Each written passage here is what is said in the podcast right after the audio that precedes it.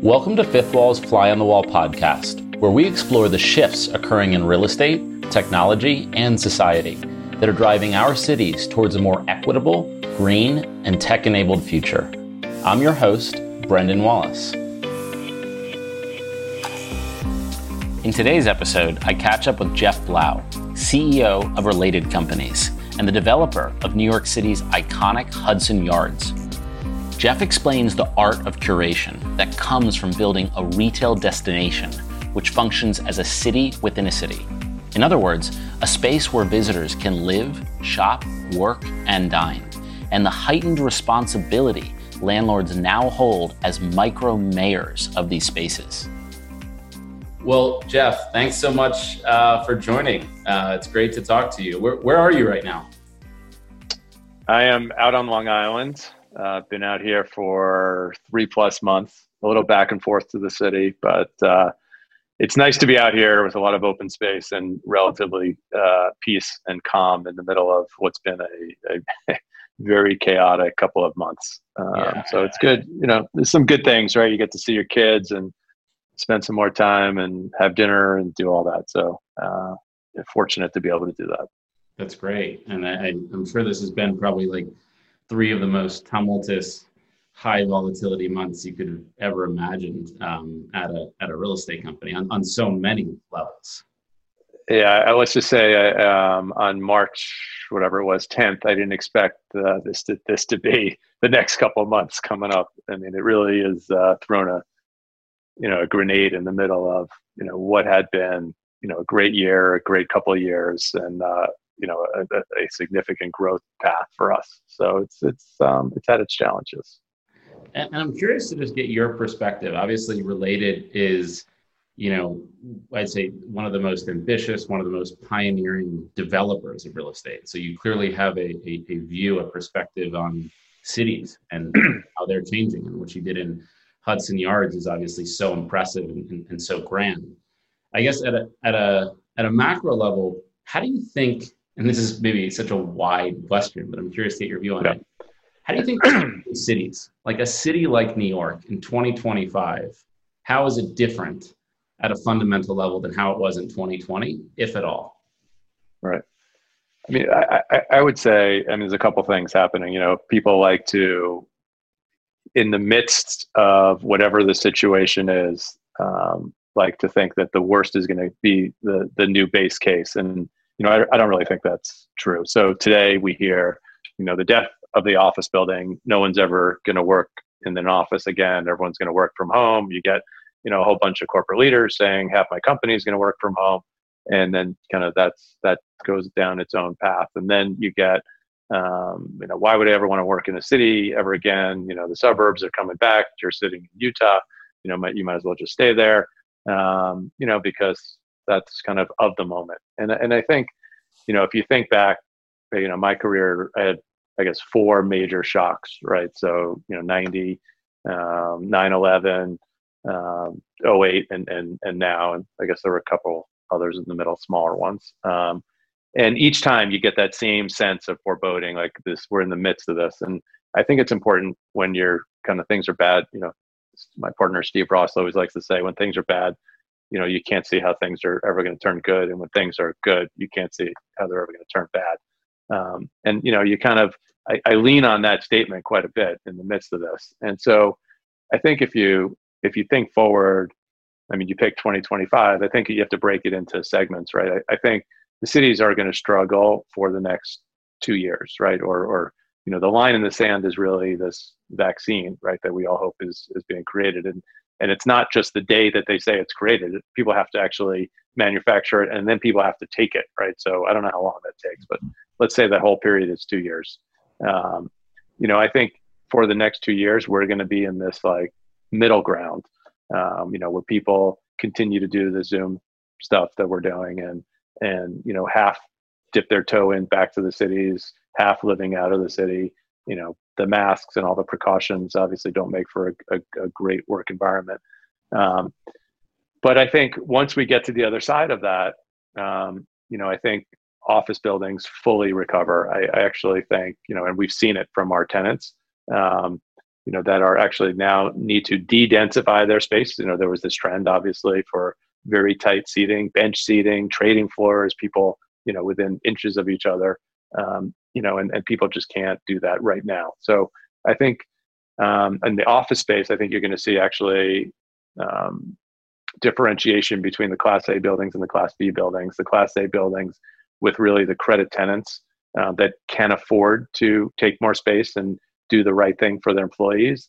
Um, and also those same buildings that have typically large lobbies, lots of elevator capacity, big capacity, new HVAC systems, um, and probably well capitalized to make sure that you know thermal scanners or whatever the whatever the PPE that is that we need is available for everybody.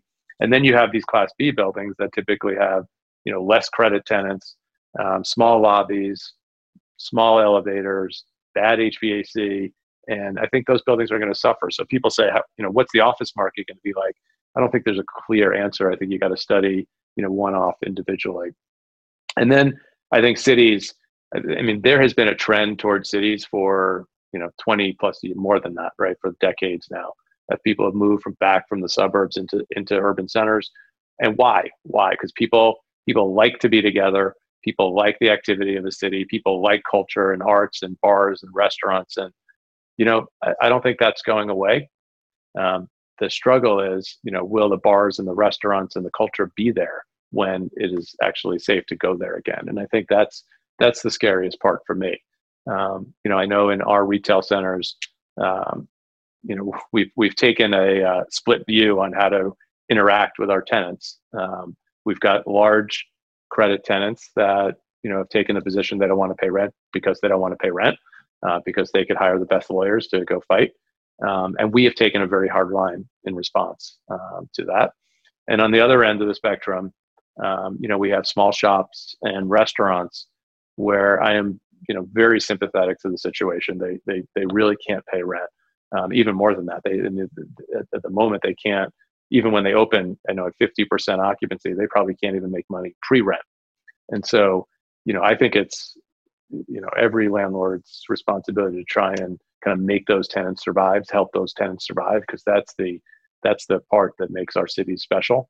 Yeah. Um, and so, you know, we're doing whatever we can to do that. But ultimately, I think people come back. I think people, I think this working from home has been functional. Um, it works. We can operate our business, but it's not it's not productive. Creativity doesn't happen. Innovation doesn't happen. Um, you don't you don't see body movements and you know what people are thinking by the way they react. Um, you don't get that brainstorming in the hallway. Um, and so I, I, think people, we opened up some of our offices already um, in some cities and, you, you know, talking to, to, our people that are back, they're like, oh, it's like breath of fresh air. Right. You know, kid, kids aren't running around. The dog's not in the background. I saw yours running by. um, and, uh, you know, I, I, I do think people want to get back, but it's going to be a struggle for it, you know, a window of time. And uh, yeah. But you know, I'd, I'd say I'm pretty optimistic. And Related has obviously been one of the most forward-thinking, and I would say kind of partner-oriented landlords as it relates, in, in particular, to retail tenants. Like what you've done in in building these relationships with these, you know, smaller, fast-growing new food concepts, new apparel concepts, and attracting them to your assets and building not only a, a landlord-tenant relationship, but kind of, you know, building greater intimacy with with a, almost an investment like an equity partner right. type relationship. Has that relationship borne fruit? I mean this is almost exactly why you have that relationship right? Is so it's it's right. not purely transactional. There, there's a alignment. I mean all right. I mean you know i'd say you know we did that um, because we didn't you know our, our centers are in you know urban areas right? Urban high rise vertical retail. And what we really these cities are all different and special and unique. And what we didn't want to do was create a suburban mall in new york city or in, in whatever city that we were building. And so you know we, we said to ourselves well how do we make this genuine? How do we make it unique? And the only way to do that we thought was to have retail that wasn't available in the short hills mall right? It had to be something different. And so you know, restaurants are clearly a big part of that equation. And so we invested in restaurants, great restaurants to make that happen. Um, but we also thought that retail was changing. And if we just went to get into the traditional retailers, you know, that would again get back to the, the mall concept that we were trying to avoid. And so we thought the retailers that are going to survive are those that have changed their business model, right? I don't think retail is going away. I think bad retail is going away. And this is just an acceleration of all that, right? Everything that you and I have been talking about for, for a while now, right?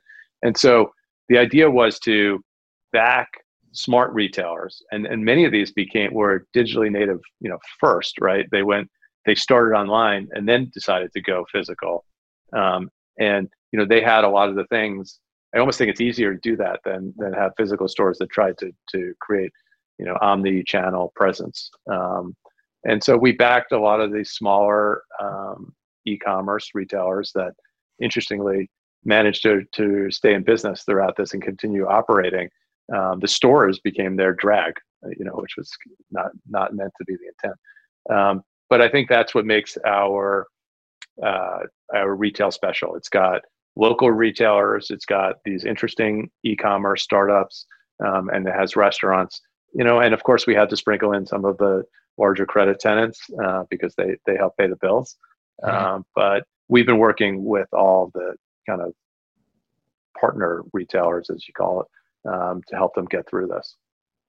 And one of the things that you know, I was fortunate enough to stay at the the Equinox Hotel at, at Hudson Yards, and I think what's so interesting about Hudson Yards is it's kind of like a city within a city, right? It has the it has everything, right? You have multifamily, you have retail, you have restaurants, you have fitness, you have event centers, you have art installations. It's such a it's such a kind of eclectic combination of, of assets that I think work together. You really feel like you're in a, a micro city. And I'm curious, just, you know, this crisis in some ways has um, changed how landlords think about themselves as almost like micro mayors of, of having this responsibility for, you know, their, their slice of the world.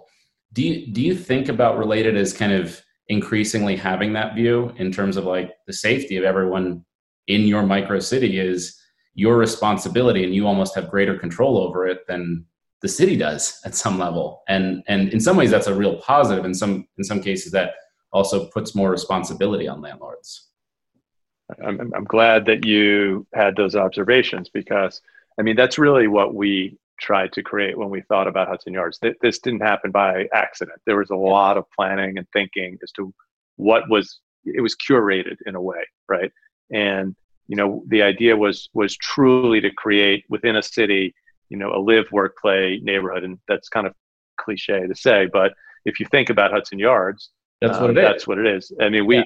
We always you know we we use kind of a day in the life right? A day in the life at hudson yards right? You can work there you can live there you go to equinox you can stay at the hotel you go to the restaurants you go shopping get a spa you know whatever it is and you never have to leave. Um, backup resiliency for power and energy and kind of all these things, environmental sustainability that you know we thought about because we wanted to be prepared and in a way that have, create the city of the future.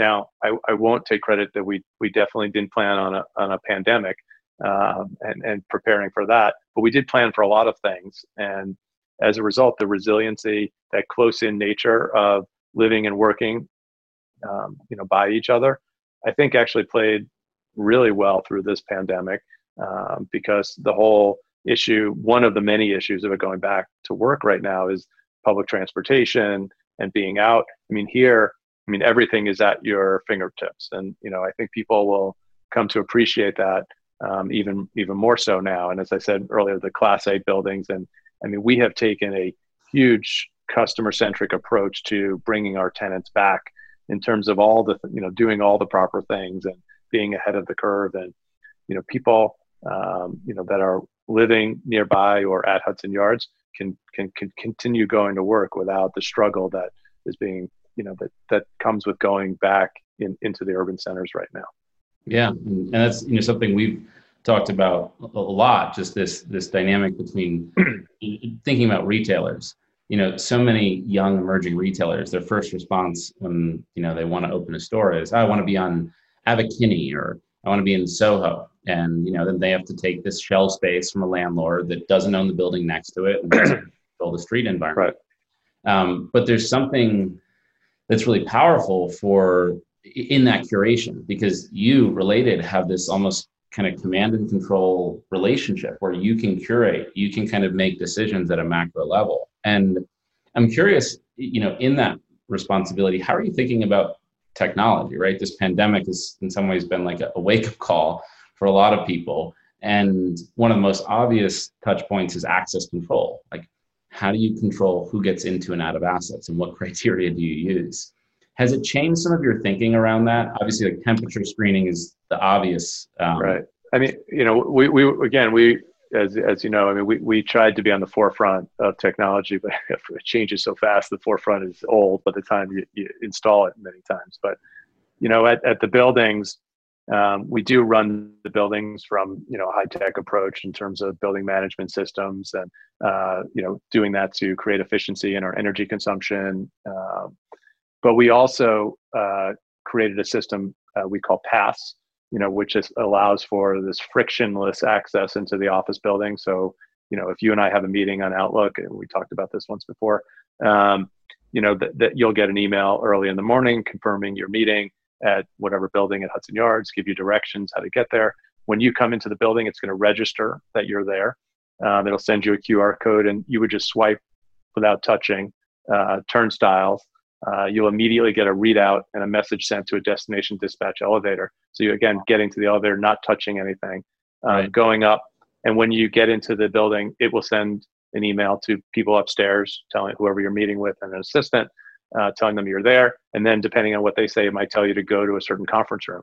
So all that without having to go to the you know typical surly security guard that asks for your ID and you can write down Joe, you know, Schmo and sign in um, which you know is kind of useless security in and of itself. And so we've tried to incorporate a lot of that technology, and you know now it's certainly the uh, uh, the, the, hand uh, scans for our, our uh, tenants to get through um, the turnstiles and the and and you're able to call the elevator from your iPhone um, have all you know become very handy and and, and useful. And uh, so yeah, I think technology has been helpful, and uh, you'll you'll see more of these kind of building systems, um, you know, become technologically advanced uh, over yeah. time.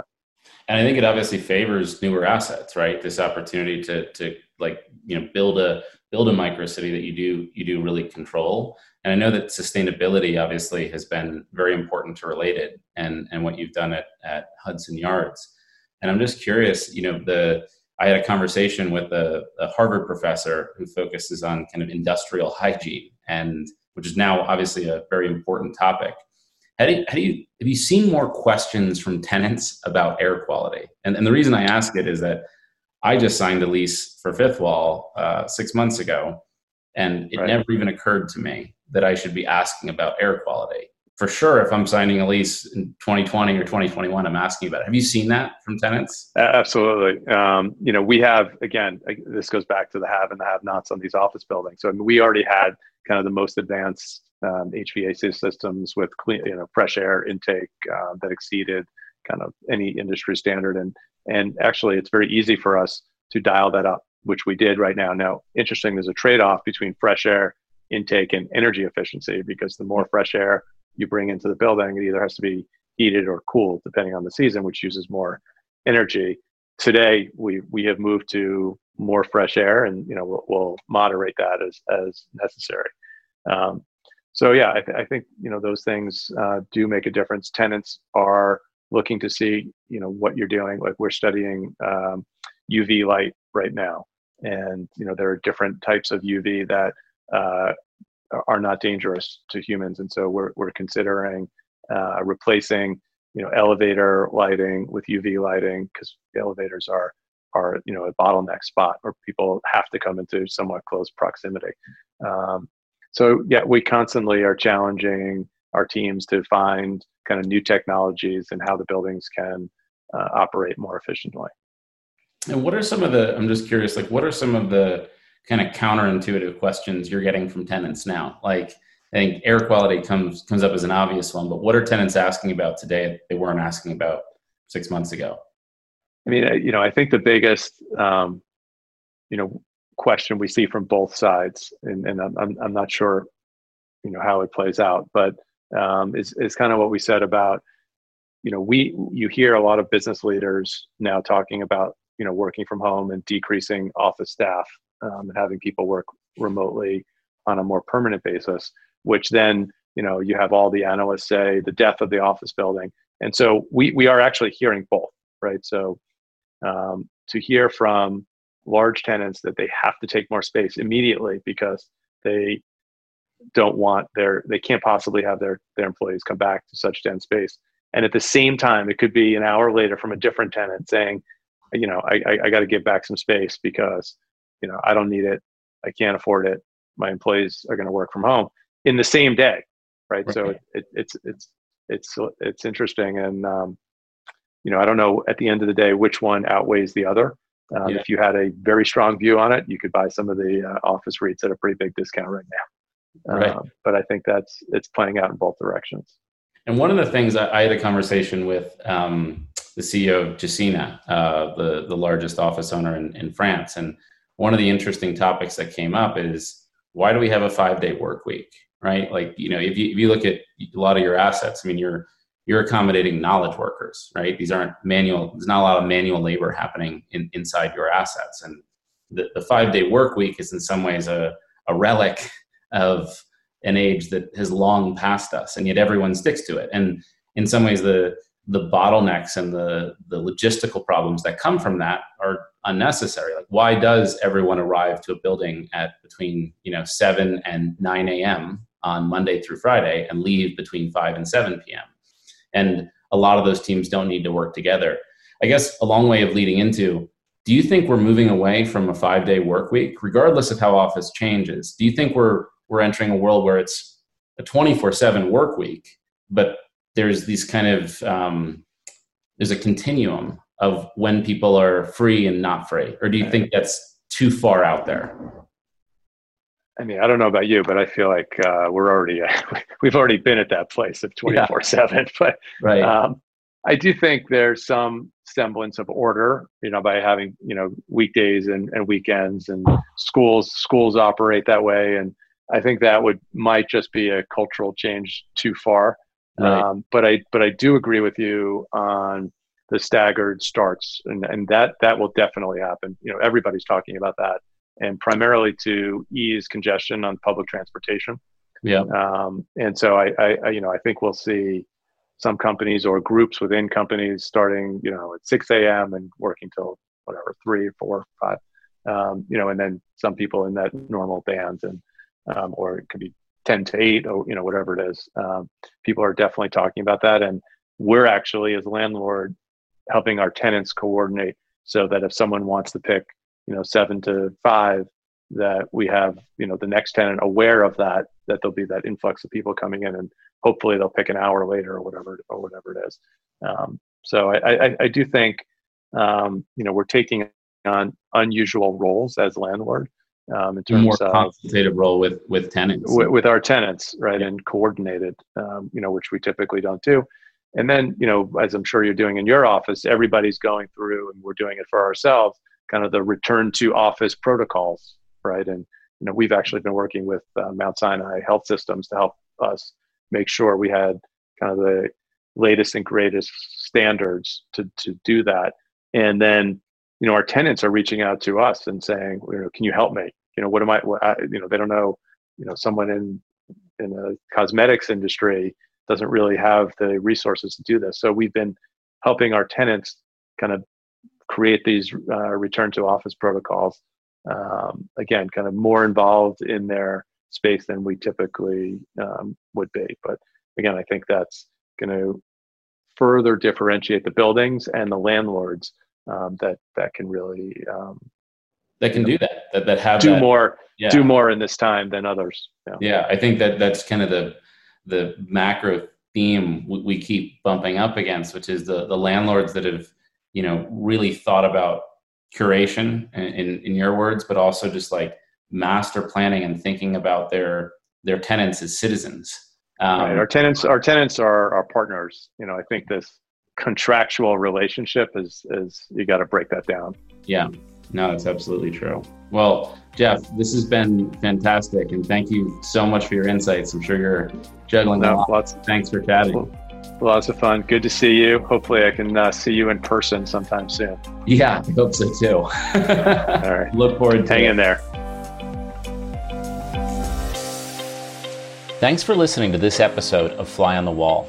All of these episodes and more are available on our YouTube channel. To learn more about Fifth Wall, visit our website at www.fifthwall.com.